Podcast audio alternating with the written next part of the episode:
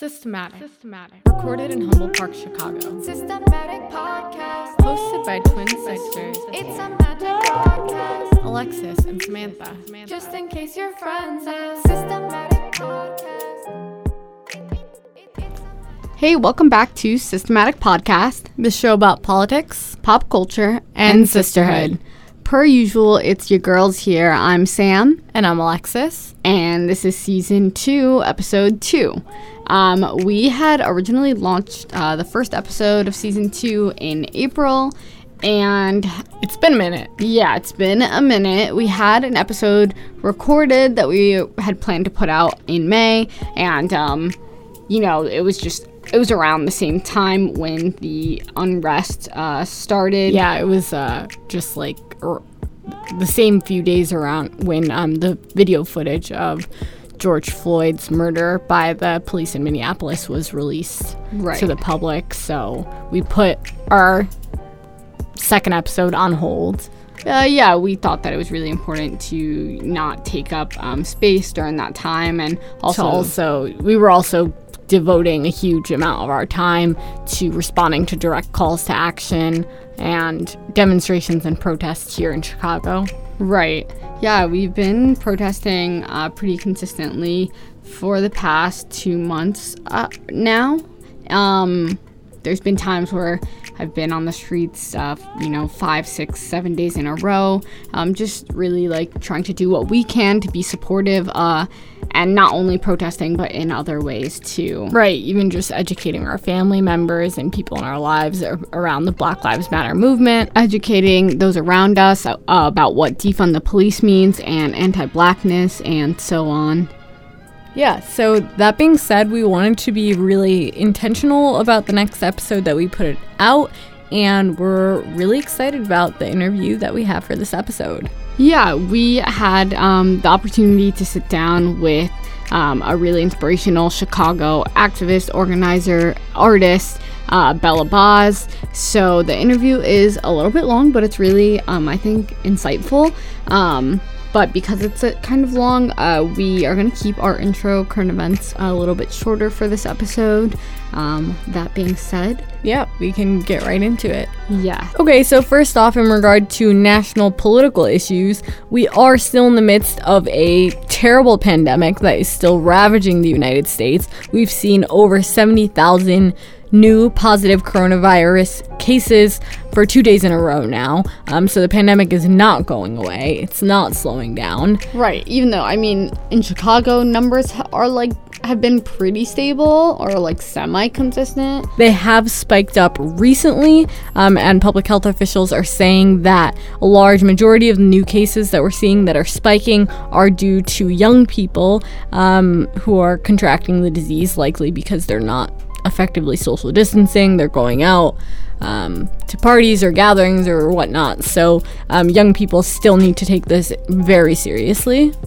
Right. Um, but there's like a lot of other hotspots that are like a lot worse than Chicago right now. Uh, that are Florida, Texas, Texas. yeah, very concerning. I believe there's like a dozen states. So, um, and there's a political, un- just in unimaginable political disagreements around wearing a mask, which should not be a political issue at all. Um, we know that masks help keep people safe, so wear a mask. Right. And we know now that um, COVID 19 disproportionately affects black and brown communities and they have higher mortality rates. So it's really important for us um, to do all our part and protect ourselves and our communities. especially because the presidential administration that is failing our country does not give a fuck about any of our lives or safety or health or livelihood. They're actively trying to cut money from the CDC um, so that they have less capacity to do contract tracing um, and COVID testing across the country. So, So it's really up to us, and I know that it can be overwhelming, but I believe that we can get through this. Um, we just need to work together and stand together as a community. okay, Sam, do you want to pivot and talk about local Chicago issues now? Yeah, so I wanted to talk about this um, demonstration that happened here um, downtown on Friday. It was a Black and Indigenous solidarity uh, rally and march um, that escalated when a crowd of protesters um, started moving towards a huge Christopher Columbus statue. Um, and yeah, hundreds of police like just came and like swarmed the protesters and just really like agitated them in really like aggressive and violent ways. The there was some protesters that were attempting to topple or take down the Christopher Columbus statue. And yeah, the police responded with brutalization and gross. Uncalled for violence and There's- against young people, disabled people. yeah, there's video or there's like, yeah, videos and images of countless incidents of police uh, attacking and brutalizing unarmed protesters. Um, specifically, there's one horrific case of uh, police attacking a young 18 year old organizer who was simply filming at the time. So, we demand justice for Miracle Boyd. We demand that the state's attorney, Kim Foxx, drops all charges made against protesters. And we demand that Lori Lightfoot removes the statue of Columbus and defunds the Chicago Police Department. This is unnecessary and disgusting um, that the police and our city resources are used to protect property over lives, over young lives. People that were listening to police scanners said that they called every um, tactical gang unit in the city to respond downtown. They're literally diverting resources that are supposedly supposed to go towards combating violent crime in the city and devoting those resources towards protecting a inherently racist uh, statue and monument. So this is where the city, the mayor, the police chiefs values lie, and we're going to continue to hold them accountable for the violence that they continue to inflict on the citizens of the city. So we're going to get into our interview now, where we're going to talk a little bit more about defunding the police and what that means. Um, but if you have any questions for us about this and want to engage us in dialogue, feel free to hit us up in DMs or email and Um, if you know anyone else that maybe wants to know more about defunding the police and why it's so important, um, send them this episode. Share share this episode with them and continue the conversation uh, with those around you. And just by the way, this following intro music was created by our very talented guest. Granny was an entrepreneur. When she moved to the shy, she was dirt poor. Plus, she had kids to provide for. She would die for 'em. Black woman in America. That's a mule woman. Made something out of nothing, though.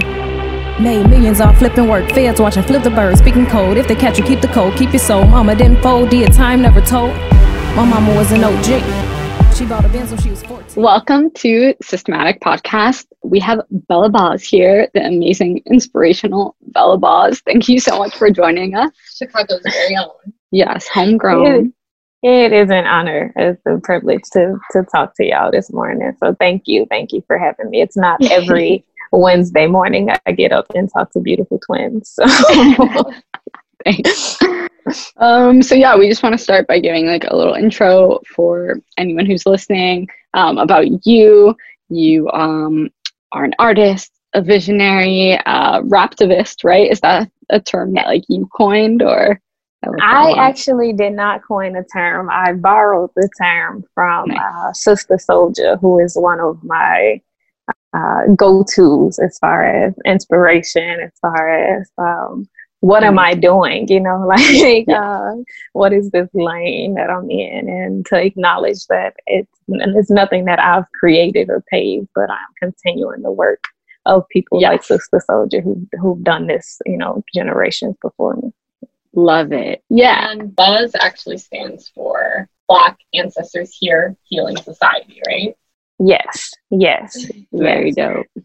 So um, I don't know that it always stood for that. um, so at first, I just said Bella BAHHS because uh, that's how I say BAHHS, like that's how I say bars, I guess. Mm, Um, You mm, know, this very Chicago yeah. by way of Mississippi accent that I have. um, so thinking about like just how I talk and I say it like bars instead of bars, but then um, then it revealed itself to mean something different to me uh, Mhm. around 2014, 15, maybe. Mhm. Um, I think maybe around the time my grandmother passed was it like, oh, this actually means something. Um, Mm. and yeah, so I, I don't know that the, the name just feels like it chose me, even though I I like to think that I chose it. Yes. It's Yeah. really beautiful. It is, um, and it's really, yeah, it's interesting because we're you're talking about like bars, like in like verses, right? Like in music, Right. and then like also like the parallel of like your work in like being like a prison abolitionist and things like that, and like the connotation of what bars like mean. It's really, Absolutely. Yeah. Absolutely. So it's like, um, you know, bars, Black Ancestors Here, Healing Society, not bars, not prison, not police. Uh, but I do have bars if niggas want those, Yeah. you know? definitely. Um, yeah, so we want to like talk a little bit like about you and your story, right? Um, how you got started. You're from the west side of Chicago, right?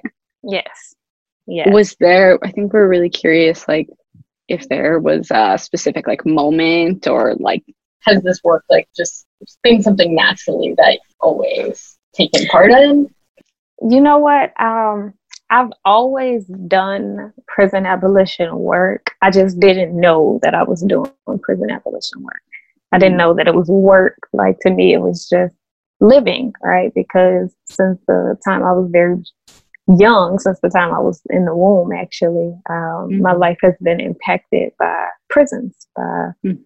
uh, the prison industrial complex. So my mother found out that she was pregnant with me while she was standing in front of a federal judge who was about to, uh, who was threatening to sentence her with life in prison. mm, So um, that that to me was like my first protest um, mhm, in the womb. Like she didn't she didn't know that she was pregnant with me until like I made her feel sick. Um, I just had to do something, I guess, to make her acknowledge that it was both of us standing in front of a judge and not just her. Mm. Um, and so, yeah, I feel like I've been I've been doing this work. Like I've been called to do this work, and, and that's Yes. why I'm here. Um, so yeah, my mother was sent to prison for like the first seven, eight years of my life, and my father for about the same time, eight, like seven, eight years, eight, nine years of my my life. So growing up, um, just knowing that um, that whatever type of world you could be born into and your parents could not be there your parents could be taken from you something could could happen to keep them away from you that long. I just knew that that was a world that i wanted to change. Um, so at first i believed i was told that my parents were in school and that's why i could not see them all the time and we Mm. had to go on these long trips. My mother was in federal prison so she was sent like all over the country.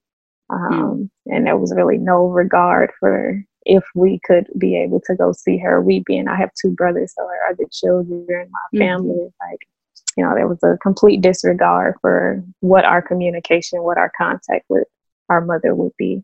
Um, but my family wanted to i guess protect us from the shame associated with a parent being in prison so they told Mhm. us that our mother and my father was in school and so i remember being very young like i don't want to go to school like I don't mhm. think that's right. That school can keep you from your family like that. So I knew I wanted to change some things instantly. Yeah. I just didn't know exactly what it was that I, I really had a problem with because I was told it was something different. Um, but you know, so that that shaped me very early on. My parents were still very much so parents to me while they were gone, and me and my Mhm. father, me and my mother wrote often. Um, so I think that's also why I'm a writer because it was Mm. important to me to uh, be able to impress them with my writing. Um, And I, again, I thought that they were in school, so I wanted to be very smart and Mm. impress them and, you know, write them stories and songs and poems that they could show to their friends and talk about how smart their daughter is, you know. So uh, I think a lot of things, uh, looking back on it, shaped me, uh, molded me to become who I am today.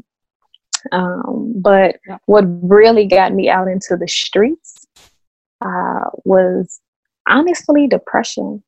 Um, my grandmother, who raised me because my parents were in prison, uh, my grandmother passed in 2015. And I was so depressed, and I really just couldn't couldn't see a purpose in life, honestly.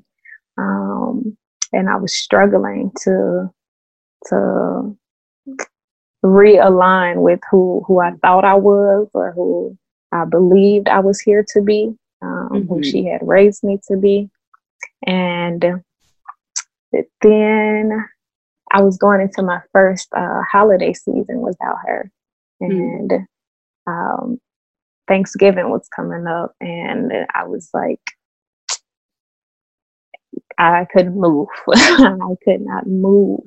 And right before Thanksgiving, if y'all remember, in 2015, uh, there was the spectacle made out of Laquan McDonald's murder video.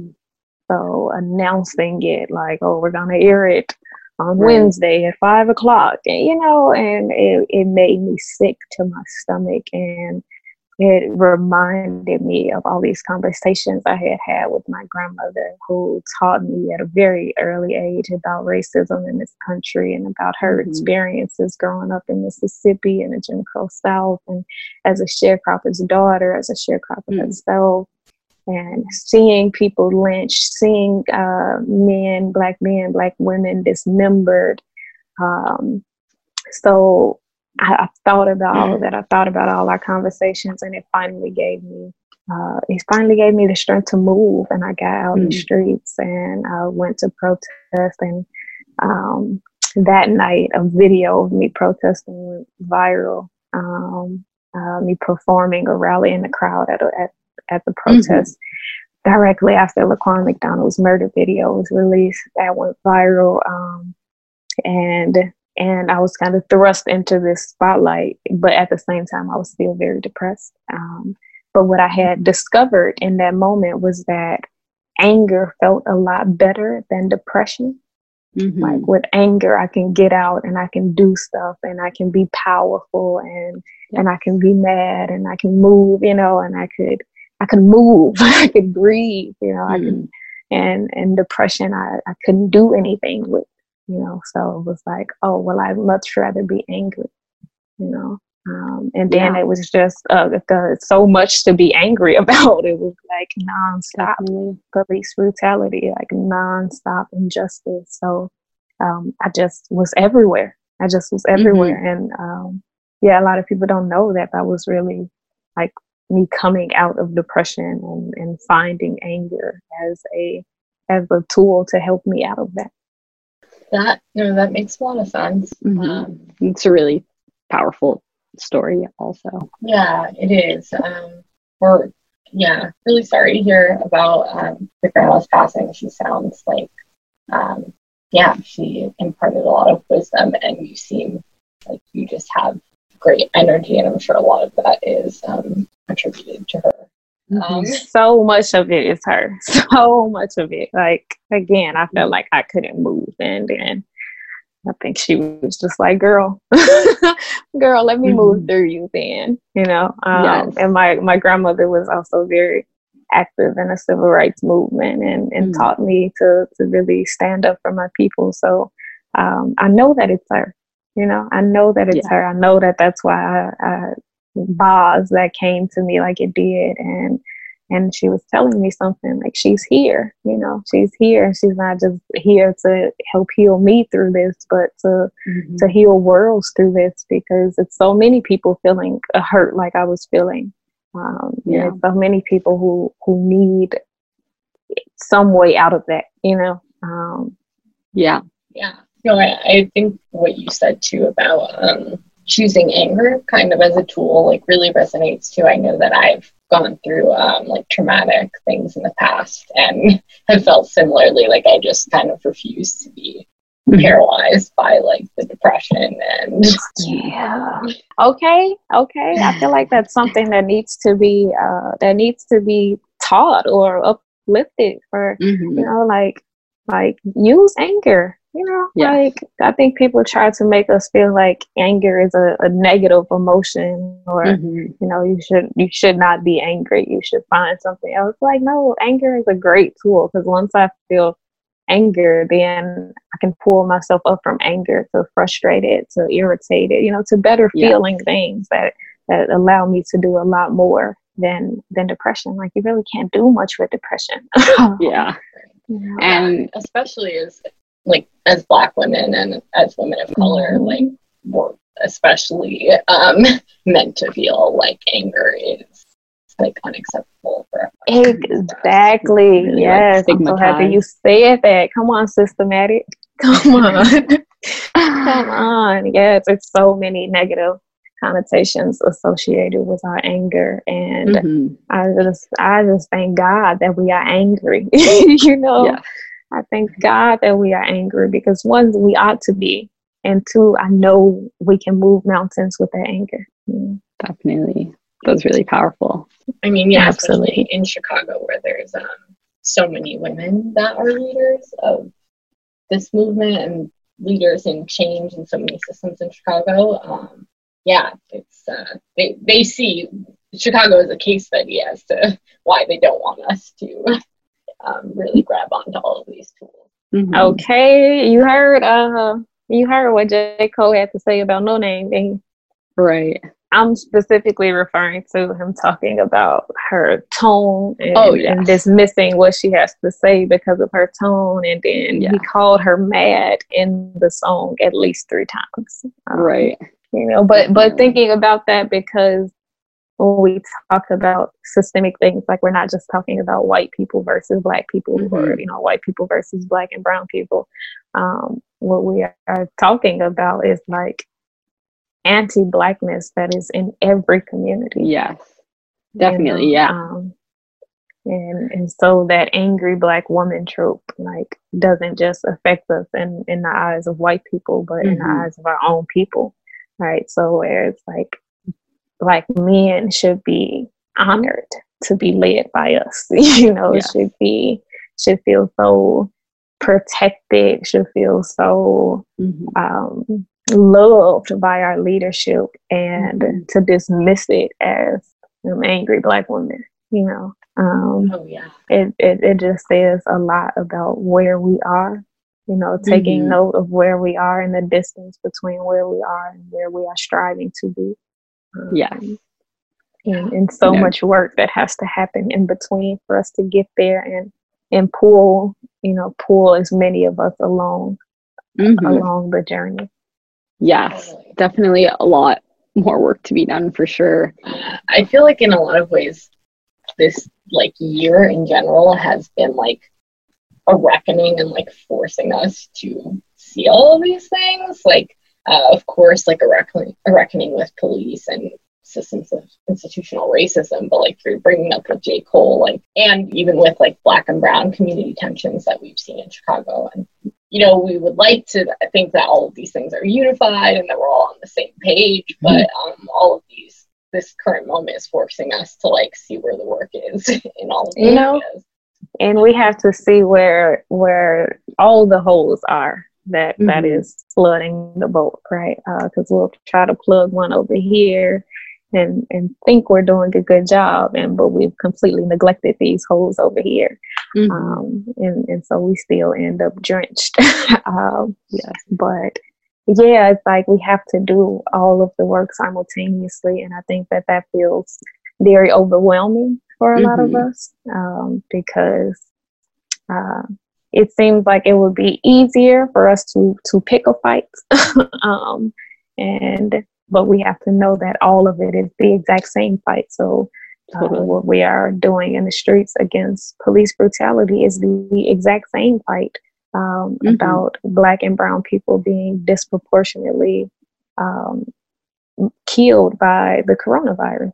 Um, Right. Like it's all it's all the same fight. It's all literally the exact same thing. So black women's liberation is the exact same conversation as black men's liberation. Um, you know, like they have to happen. They have to happen simultaneously, or unless we become, we are fighting to become oppressors, right? And I think that that's where we have to look at history and look at America um, and really reckon with what this country has done wrong um, in its own pursuit of quote unquote liberty. um. So, liberty for whom?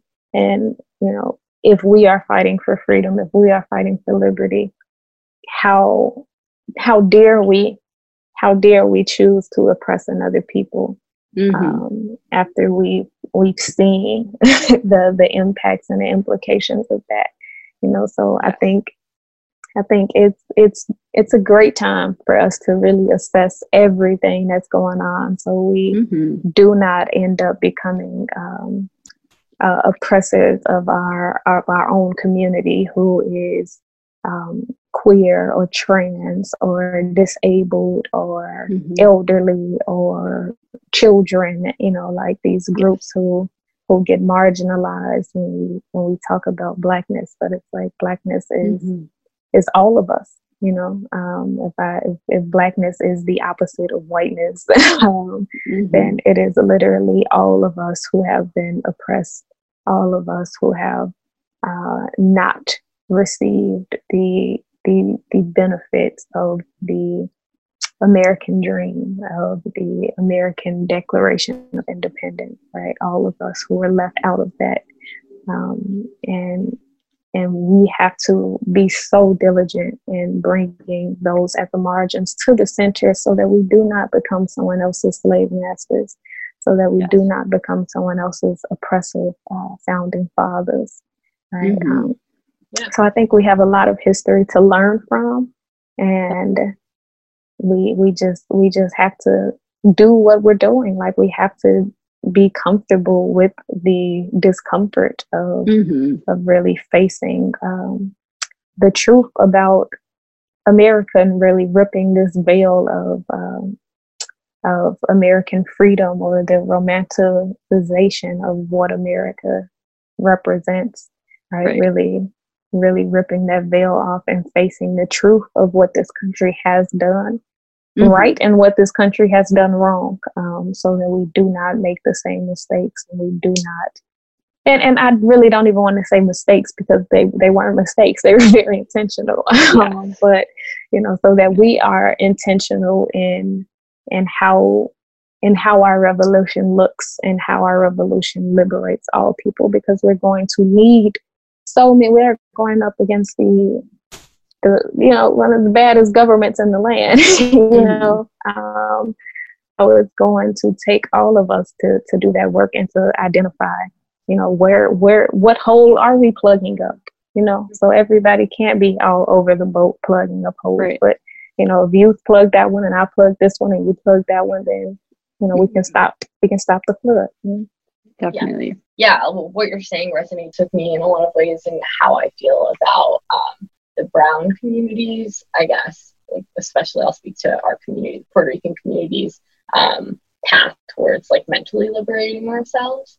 And I feel like um, that's something that a lot of people in our community don't understand because I think there's a, whether it's conscious or subconscious, there's a feeling that there's people are afraid to get into these like complicated issues and Mhm. like especially around like black liberation and um, black lives matter police abolition movement. People brown people there can be a tendency to feel like why should our community get involved? Like we're disenfranchised in these ways like you know and i think that there is a disconnect in them realizing that we're all like being subjugated and oppressed by the same system. Mhm. um, Well, yeah, it's, it's unfortunate that a lot of people in our communities don't see this as like our fight um, as well. Um, Well, yeah, I think that it's like it's the, the colonization, white supremacy, like anti-blackness that has just been like so ingrained in in our cultures like since we were colonized. So it's like deep like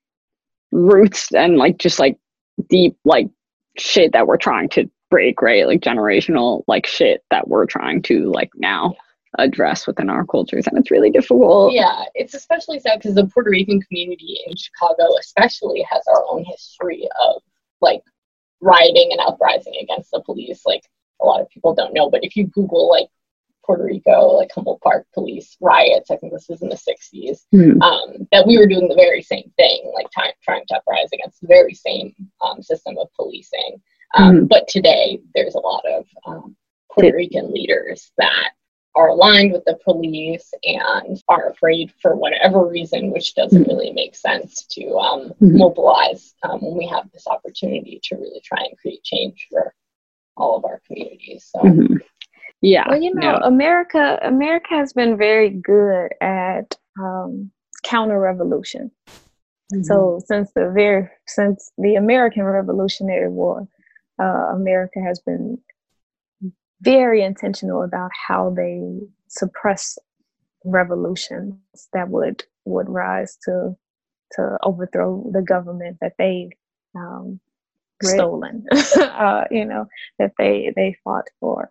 So to think about um, to think about why there's so much um, fragmented, um so many fragmented movements and not one cohesive movement to just Right. rise up against the oppressor. It's because America has done a great job um, at being counter-revolutionary, um, and so I think about I think about Puerto Rico often, honestly, Mm. and and just the fact that you know we it's a colony right now Mhm. in in in 2020 you know and and and I know that the state of black people in America is that we are colonized right because after um after the the civil war in 1865 when they they decided that you know the 13th amendment black people would be freed in this country slavery Mhm. would be abolished except as a punishment for crime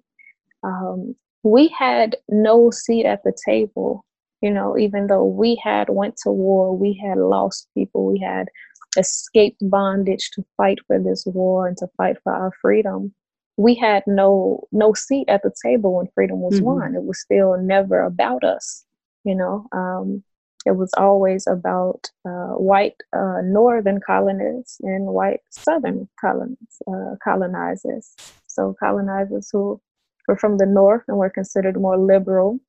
And then colonizers from the south considered more conservative um, but, but slave holding folks. Um, so when they when they fought that war they came up with a treaty and that treaty was the 13th amendment right? Mm. um, but it was not it, it was it had nothing to do with us. So we didn't you know we would have never said that you know that you can enslave us again as punishment for a crime. So that just says that we we've always been colonized like we never won freedom. We Yeah. won we won like we won nothing.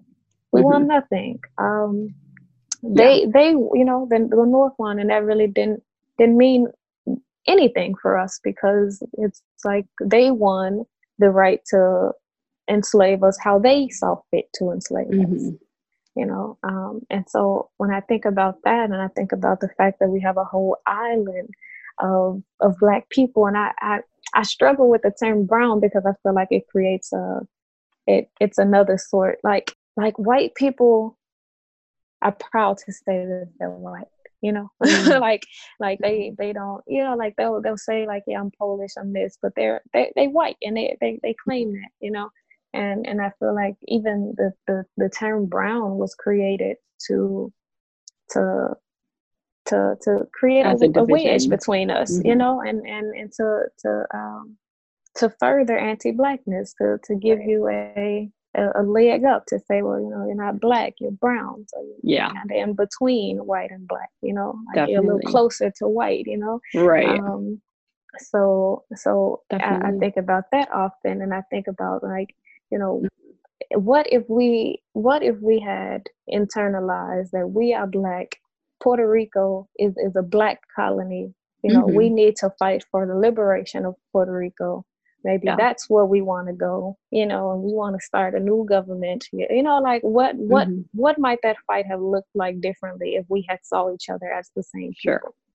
you know? definitely and i think like so like thinking about all of our, our past to and like moving forward to this current moment um specifically you know talking about the the uprisings um as a result of the murder of george floyd breonna taylor ahmaud arbery um thinking about how um all of that all of our histories like come into play. Um it's really interesting. I think that there's like a shift like a large like cultural like shift like people are like becoming awakened to our past and like realizing like oh yeah this shit is like this is still like happening and like nothing People has are like, changed oh, the police in America started because of police, like uh, slave patrol. Like yeah people, people are just like what like yeah i feel like there's like this huge mental like shift that people are becoming a lot more like aware and engaged in in these histories and in this current moment and it's yeah, it's really put, um, of course, Black Lives Matter movement in the spotlight. It put the conversation around defunding the police and police abolition like in the forefront of Mhm. American political discourse, um, which I'm sure you probably uh, feel some type of way about. I like the first after once it started and I started hearing like major news outlet talking about defunding the police, it was like really amazing to me to see like liberal like America and whatnot, um, and conservative America as well. Uh, even entertaining this as if this is something that like can happen and Mhm. a potential path forward for us. when I started, um, when I started talking about abolition in Mhm. 2015, um, I had no idea that it was possible. um, it seemed, or that it was possible in my lifetime. I've always felt like it was possible, but I just didn't see um, that a lot of leeway would be made in my lifetime because of Mhm. America's counter-revolutionary tactics, right? Um, so to see right now, and this is like, um, you know, five, six years, let's say 2014, 'cause that's when um, Trayvon Martin. Okay, so let's say like the American um, Revolution or the the American Revolution was won seven years after the Declaration of Independence was issued. Mhm. So I think about like, okay, we said this almost seven years ago, Mhm. and and now it's becoming like a thing, you know, like it's big, you know, like it's it's tangible, you know, Mhm. it's tangible. Like, okay, defund the police. All right, we're gonna we can take millions of dollars from the police. That's a tangible step towards Yeah. abolition. You know, Definitely. um, Can we so talk about that? Absolutely. Like, Yeah. yeah. like kind of like, I know it's like a complicated, like, like a lot of these are complicated terms, but um, yeah, like in a simple way, like what is this like concept? What is this like campaign mean uh, to you? Absolutely. So defund the police, defund CPD specifically, Mm. is is saying that the Chicago Police Department has historically and perpetually failed to keep black people to keep poor people safe in this city. hmm So the Chicago Police Department, which operates on a budget of more than four million dollars a day, a day has historically and perpetually failed us. We need to take away their allowance. Definitely. They have not done their chores. they do not deserve this this funding. So Right. Instead, like we've seen we've seen it fail, right? It's not like we're playing with a new idea here or a new system. hmm You've failed. You failed. You failed. You failed. You know? And so what we want to do is reallocate, reapportion the the budget that CPD has to invest in things that actually will keep black and poor people safe.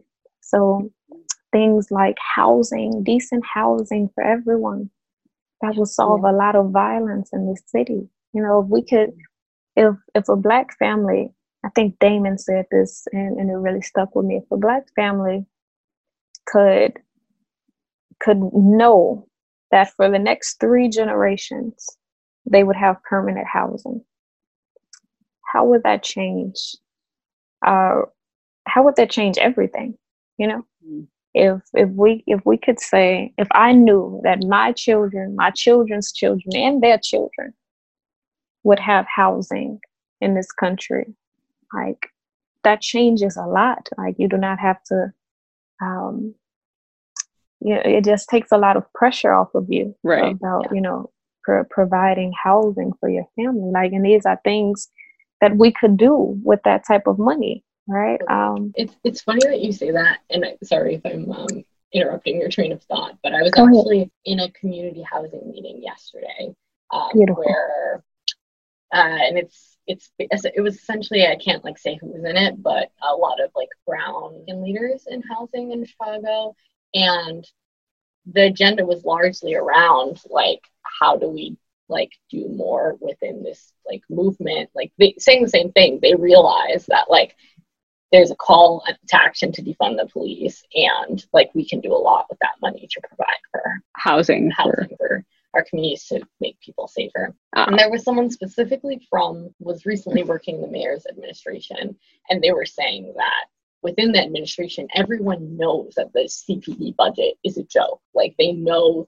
that it could easily be cut by a third um, and nothing would like everything would be fine um, in terms of like the cpd what they want but uh so so they know this the mayor is still dead set against creating any change or cutting the budget which is Infuriating. infuriating yeah well, she is the police, so uh, but I just wanted to throw that out there. It's um, Right. that yeah, these uh, intersections between, um, especially housing, how housing can be really key when we're Mhm. talking about defunding the police and reallocating. yeah. What are so. Housing very important? Like, what are some other like programs or um, services that like we would like to see that money allocated to?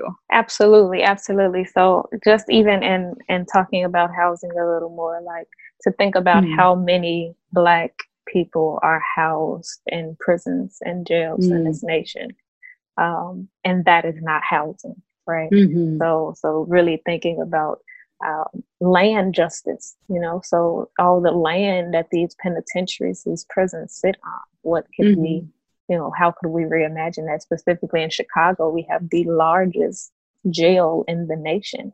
You know, Cook County Jail stretches over 11 blocks, you know. So to think about it's fucked up to think about what we could do with that land to think about who we could house how we could uh, how we could really provide for our communities you know i just think about just all the potential that cook county could be if you think about the funding that goes into it the, the Right. jail i'm talking about the funding that goes into it the the salaries of the the people who work there the construct all of that um, Yeah. like what we could what we could do with that space is really Mhm. uh, could be very revolutionary and radical Yeah. um, It's also so- like the largest um like mental health care provider like in the state as well. and which is and like and, and that's a joke that's a Mhm. joke because you you do not treat mental health in in a, in a jail you do not Mhm. you know uh, Yeah. regardless of what you call yourself what you say whatever pills you give people because that's the extent of mental health in Mhm. jail is that you are uh, putting people on drugs right Mhm. Um, so, so to think about if it was the largest mental health facility, truly, Mm-hmm. Like a if it actually facility, provided you know, mental health care. truly, you know, like Mhm. that would be astounding. That would be astounding because we absolutely need that. Um, Mhm. So, so to think about that, like yes, we need mental health resources. We need rehab and recovery centers. Uh, we need art programming. We need job opportunities for, Mhm. for, for young people, for old people. We need jobs, you know. Um, Definitely. we need food. Yeah. Yeah, we need food, and just to think about to think about that, like that, we would rather spend money policing people than feeding people. Mhm. we have people we have people starving on it. We have people homeless and starving, Mhm. right? Um, so it's just an, an, an atrocity. And you can really see a, a city's morals and values and ethics Mhm. by looking at their budget.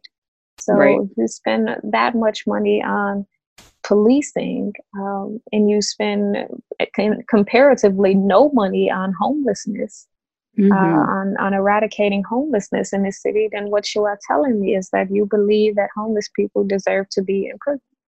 Um, Right. You believe that poor people deserve to be in prison.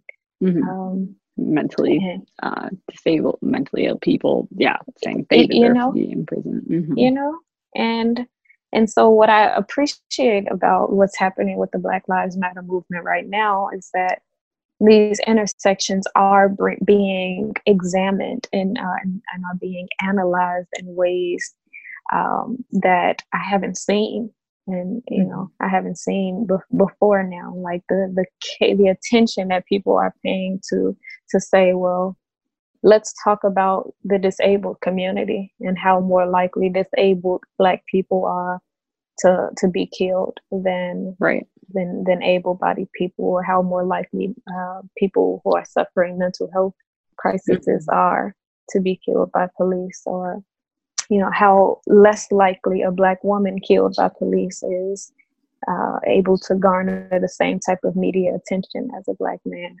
Hmm and and to, to for us to really dig into these um, these intersections where, what Brooklyn did as far as bringing out tens of thousands of people to to protest and stand in solidarity with Black trans people who have been murdered was was really beautiful to me and, and warmed my heart in ways that that I didn't know that it needed. um, hmm and and yeah so to see like even something that just happened recently was um, the washington redskins have determined to, to change their name after Yep. years and years and years of refusing to do so and to to know that this is because of the black lives matter movement so to see that black and indigenous solidarity hmm um, is is beautiful and and Yes. and in so many ways and and so important and so radical because um, you know there will be no indigenous justice if black people don't don't take on that fight you know Right. um be, just be, because of sheer numbers like they're, Mhm. they're, you know so and, Yeah. and that's so powerful you know Definitely. Well, yeah. So in preparation for this conversation, we just like put a question up on our story um, for some of our listeners to ask if they like what questions they had around defunding the police. hmm Um, and I think that there's a lot of people that like agree um, that throwing all this money into this obviously like defunct and not working system of policing um, isn't it doesn't keep us safer. Uh, it doesn't keep us safe period Mhm. and um, causes so much harm. Uh, but there's a lot of people who have questions around like it's just kind of uh, nebulous. Okay we can take away say we took away 50% of the budget like how do we collectively like agree on where like where this money should go? I mean yeah a lot of people think like these certain things will make us safer and other people agree these certain like Mhm. um, different social services and things will keep us safer. Um, Like, do we have any ideas of what that would look like, what those conversations would look like, or like processes? ideally we would have community control community say and and where funding goes and, and again we've talked about how good america is at counter revolution so it's really uh, going to be uh, interesting to see how this fight uh, pans out. But i, I want to say that i don't i hope that we don't get discouraged from this part of the fight by thinking about uh, the, the next part we haven't got there Right. you know. Um, Yeah. But what we what we do know is that we have to do this right now. We have to. We have Mhm. to. Um, and and and uh, we can be assured. We can we can be we can rest assured knowing that America is still going to be America. Um, with with everything that's going on, like you know, in, ending the ending slavery was a liberal agenda. You know, um, so uh, mass incarceration was a, a liberal reform, you know. So we have to know that they are going to still be themselves and, and that they are going to to try to to be um, Mm-hmm. to to remain the oppressors that they are right Mhm. and under under a new system under a new disguise under a new mask Right. um, so so we have to fight so hard like our our revolution has to be so massive um, you know that that we are prepared like that we see three steps ahead of, of what Mhm. they'll do so i understand that you know even if they let's say that they say okay we're going to take um, 10 million dollars from the police 50 million dollars from the police. And we're going to put this 50 million toward um, child protective services um, and, and say that that is an investment in family. They're going to put it into i, I know that that is the same system as police right? Um, that is the exact exact same thing right? So even thinking about education right? Like so okay we're going to take these millions of dollars and help the, the CPS deficit in, in fund education. I know that funding education in the city of Chicago really means funding white liberal women um, who are teachers in CPS who represent over 50% of, of Mhm. teachers in CPS, although white children make up about 10% of CPS Mm. students. Mhm. Um, so and so to think about how you know like I, I feel like whatever we fund honestly in, in in in in this city in a way that it is set up because things are so oppressive like it's going to be it's going to be a fight really for control. Um, and i don't know if that's really being articulated in the defund cpd movement like what we are really fighting for is co- community control like, Yeah. so we want community control of the budget we want community control of the systems of the institutions um, Mhm. so I don't just want um, funding to go into to CPS. I want CPS to be fundamentally changed.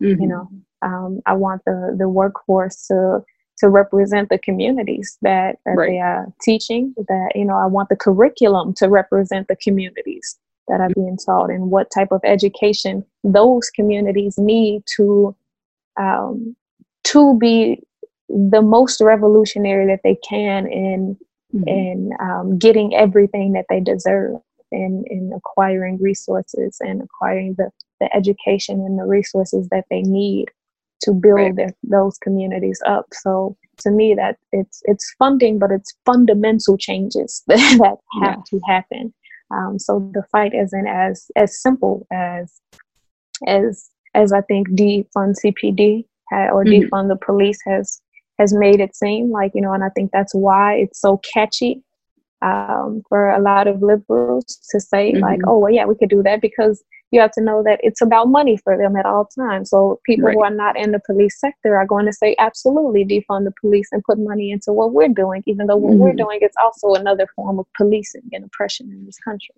Um, so I, I just think we have to know that that is going to happen um, and we have to be committed to a, a much longer fight so that it's uh, more about fundamentally changing systems than it is about um, just shifting funds from from one oppressive system to the next Right. No, I think that that, um, yeah, uh, adds a lot of um, perspective to what the campaign is about, regardless of what the exact breakdown um, is. It's something that we need to do. It's not going to be perfect. We know Absolutely. uh, in Chicago, especially, regardless of what outcome we get. So it's going to be a continuous, gradual process that we have to um, be engaged in to um, continue to, to fight for better outcomes for all of us. Right. Absolutely. And one one other thing I want to add is that I think every generation um, is is a little more profound than than the one before because we have Mhm. uh, we have the ex- the perspective of the successes and the failures of the generation that came before us. Mhm. Um, so my generation is not going to be the generation that that you know my generation has sparked something and is is is building a foundation for something but my generation is not going to be the ones that build the structure right mm. so um, it's going to be younger generations coming up who are going to learn from our failures who mm-hmm. are going to um, fine tune the things that we are manifesting now because they're not going to be perfect, right? So we are manifesting things that we want to see that we've never seen before. So once we see them, you know, once these next generations coming up under us, once they see them, then they'll be able to say, "Oh, okay, well, I like that, but but we should be doing this." You mm-hmm. know, like that that didn't work so well. Let's do this. You know, yeah. and then they'll be able to do that. So a lot of what we're doing right now is also about just making sure that the generations coming up after us have the tools necessary to mm-hmm. to do that that work of fine tuning our desires and pushing yes. us all forward and pulling us all forward because um, you know uh, we have to acknowledge our own limitations like we do not know what we do not know um, what we do know is that we are we are family members and community members of um, children who are being born right now or being raised right now who have the mm-hmm. potential um, the, the potential to, to change the world um, that being said i'm sorry yeah that being said do you have any advice for young people or like young leaders that are maybe on the sidelines um, but like want to be more involved in in organizing or like supporting the the current yeah or even just i mean just young like people that are at home on social media and they see these things happening and they mm-hmm. want to um, be involved. yeah or be supportive. yes so what I, I really have to say to young people and I'm, I'm thinking about like my nieces and nephews. I have like 10 nieces and nephews. Um, so I'm thinking about them. I'm thinking about my my eight year one of my eight year old nieces said to me that she had had a dream that she got pulled over by the police and she was in a car with her father and that she got pulled over that they got pulled over by the police and that the police attacked them and my, she's old the police attacked them and she had to use her gymnastic skills to mm. help her dad um, beat the police. So uh, I think I've thought about that every single day since when she said it. Um, and what I what I what it makes me what it calls me to say to young people is to keep dreaming. Uh, keep dreaming and you know, I, I know that that was a nightmare for her, you know, to to to be in any state of mind where where that was happening, right? Where mm-hmm. someone was attacking her and her father. Um, but the fact that even in her dream, as an eight-year-old black girl, in her dream, she had the skills necessary to mm-hmm. to protect her father, an eight-year-old. Mm-hmm had the skills necessary to protect her father mm-hmm. you know um, and and to me like you know it, it broke my heart that that she had this dream but it also filled me you know it fueled me to to mm. keep going because i want her to know that you know life life is not it's not fair you know mm. it's it's just not the american i cannot sell you that the the american dream like this this society was not built for you to to survive, let alone to live and to thrive and uh, to to be your best, most empowered self. It wasn't designed for that. It wasn't designed for that. Um, but you, you, you create the dreamscape, right? You create the new worlds. You design the new world. So in the world that you designed, uh, you knew that there would still be hardships for you and your father. You knew that. Mm. but you you even in your your young adolescent dreaming terrified mind you know you you had the tools. You had skills. You had you know like gym gymnastics you know and that's something you want to do. That's something you love to do. And you used what you love to do to save yourself and to save your father and i need you to cling to that part of the dream. Mm-hmm. that you know that if you keep doing what you love to do it can save you it can save lives you know? Yeah that's a um, yeah no that's a beautiful concept and i agree that yeah like young people just like even just using their creativity and their imagination to like continue like imagining what this new world can look like is a big part of it um that like older generations can't do. Like that's like a, a huge part that they like have such a hard time like thinking that the world could be like different. Exactly. Exactly. putting people yeah it'd be like you're gonna take away right. the police or take away like what are you talking about? Like right. and then and, and then what do we do with the with the criminals? Right. and like you know you cannot even imagine a world in which crime is not mm-hmm. you know um, crime is not a common thing where you have to mm-hmm. even think about that. So yeah i think young people have the potential to uh, you know just hold on to their their creative force and know that it is a force like that we are creators. We were we were created to joyously create. Like we mm. came in this world to create. We came in as creators we created ourselves from the non-physical world um, mm. and, and and we are now in the physical world still creating and we have to we have to create that you know because that's what we're here for like everything else is going to to to try to put barriers between how you create or what you create or when you mm-hmm. create but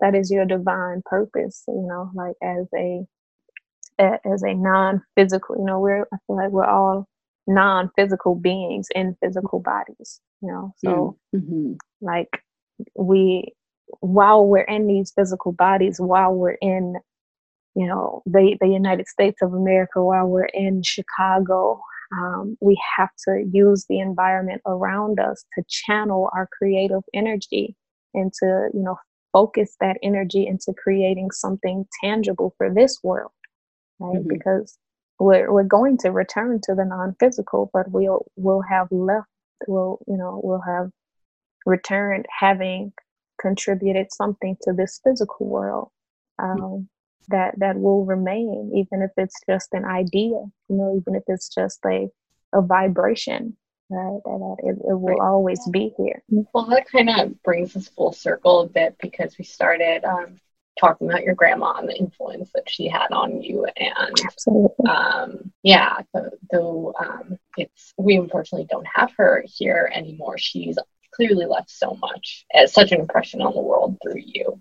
Um, and you're here having an impression on us. Mm-hmm. and hopefully um, through the people that will listen this uh, will continue um, the conversation and sharing the energy and information. Yeah. Yes. Yes. Thank you for uh, bringing that circle like just into a clear picture for us because mm-hmm. absolutely, and I think that's that's the point of it all, right? Like, you know, I, I'm not going to be here forever, and that's okay because I do not have to be here forever, right?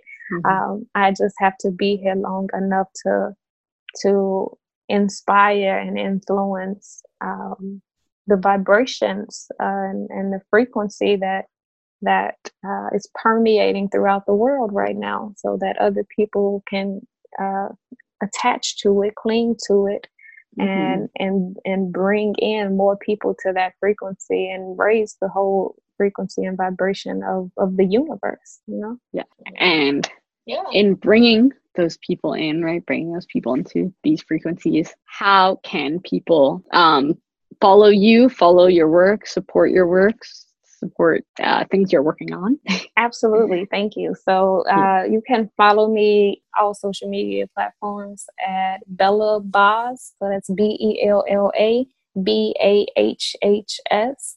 Uh, I also have some music on all streaming platforms if you search Bella BAHHS.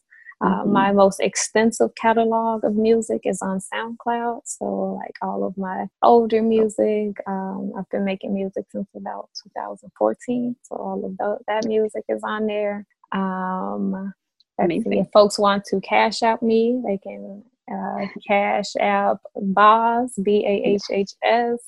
Uh, mm-hmm. Venmo is Bella BAHHS. yeah. that.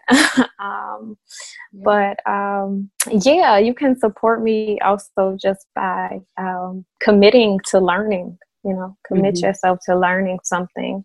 Uh, and and try to learn something different every day. You know, try mm-hmm. to you know, or or get deeper into a, a subject every day, or have a conversation that that um, opens up your mind to you know a, a, different perspective that you you might not have had you know? So yeah. to to to just commit yourself to revolution um, and to know that it, it is it is a lifelong journey. It's not in in action. It's not a rally. It's not a picket sign you know? It's mm-hmm. it's really how you show up uh, in the world every day how you treat the people around you um, what what you believe in and and how you fight for what you believe in. So if you believe that, if you believe that, uh, you know, the streets in, in, in your neighborhood are always filthy and that they should be clean, like, then how do you, how do you show up for, for that fight, for that belief? Right.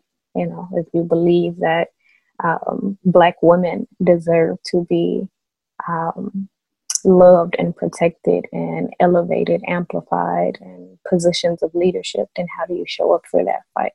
Mm-hmm. Um, if you believe that all people uh, in in this first world country deserve to be uh, living in decent housing, how do you show up for that fight? You know. Mm-hmm. Um, so maybe start by writing down some things that you you believe in that uh you know that that's all really the declaration of independence was mm-hmm. you know so you know write write down some ideas about what you believe in and and and try to show up for those beliefs. Definitely. Yeah. Um, we yeah we really appreciate all the work that you're doing. Mm-hmm. um, and we personally hope to continue continue supporting like in any way yeah. in all the ways that we can. Uh, yeah you said it earlier but um, defunding the police in chicago is something that we must continue to do and apply pressure. Um, yeah, it's happening in other places in the country. It needs to happen, especially first and foremost in Chicago. So, yeah, thank you so much for your work and for your time. For your time. And oh, I appreciate y'all. I appreciate y'all so much. No, this was honestly a beautiful conversation, and it doesn't feel like this is our first time talking. I know it won't be our last time talking, but it, it, was, it was great. So, thank you.